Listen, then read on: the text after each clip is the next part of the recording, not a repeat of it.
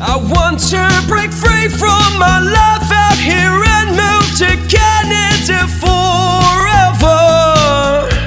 Good day, ladies and gentlemen. This is IRC News, and I'm Joey Stephen, an authorized Canadian immigration practitioner, bringing out this data analysis release from the Paulinson Studios in Cambridge, Ontario.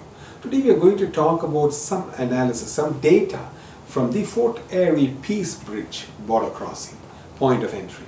Today is the 26th of May 2022, 26th of July 2022. This video is a little different from other analysis videos where we used to talk about visa applications, success rates and rejection rates. This video discusses actual entry into Canada through the Canadian point of entries for first time Canadian residents. They could be temporary or permanent during the global pandemic years of 2020 and 2021.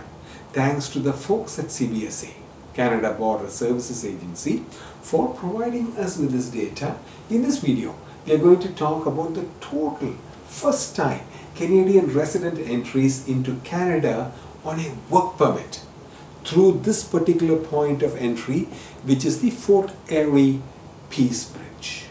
Okay, Fort Erie Peace Bridge, the road border crossing in 2020 during the peak pandemic restriction year. The point of entry of Fort Erie Peace Bridge received 955 new work permit residents. And in 2021, another pandemic year, this point of entry received 1,099 new Canadian work permit residents. We will also discuss the arrival rates of 10 top point of entries whose who received the highest number of first-time work permit entries in separate videos. We have seen an appreciative jump in intakes in 2021 from the 2020 figures because of the need of foreign nationals to supplement the labor force and the reasonably high vaccination rates coupled with a better understanding of the pandemic. We expect these numbers to increase in the coming year. Now, this jump is seen at airports more than uh, at uh, road crossings, road point of entries.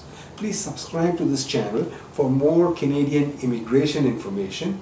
And if you want to become a Canadian permanent resident, you can learn more by attending the free online YouTube videos, the links of which are posted on our website, paulinsis.com slash p from all of us at IRC News and especially from your Paulinsis team.